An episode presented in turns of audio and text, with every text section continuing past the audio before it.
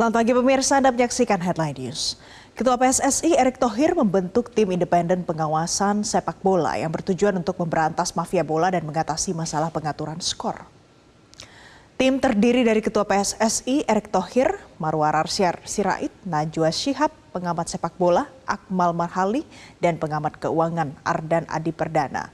Erick menyebut Federasi Sepak Bola Internasional atau FIFA akan membuka kantor di Indonesia dan turun tangan mendampingi transformasi sepak bola Indonesia. FIFA diketahui akan memantau pembangunan training center di tanah air. Di samping itu, Najwa Shihab mengatakan kendala pemberantasan mafia bola selama ini berada pada federasi yang kian menutup diri. Sedangkan pengamat sepak bola Akmal Marhali menyebut kurangnya dorongan proses hukum terhadap para pelaku mafia bola. Tak hanya polemik mafia bola dan pengaturan skor, Erik mengatakan FIFA juga berfokus mendorong transformasi supporter di Indonesia. Melihat tragedi Kanjuruhan yang menewaskan ratusan supporter pada Oktober 2022 silam.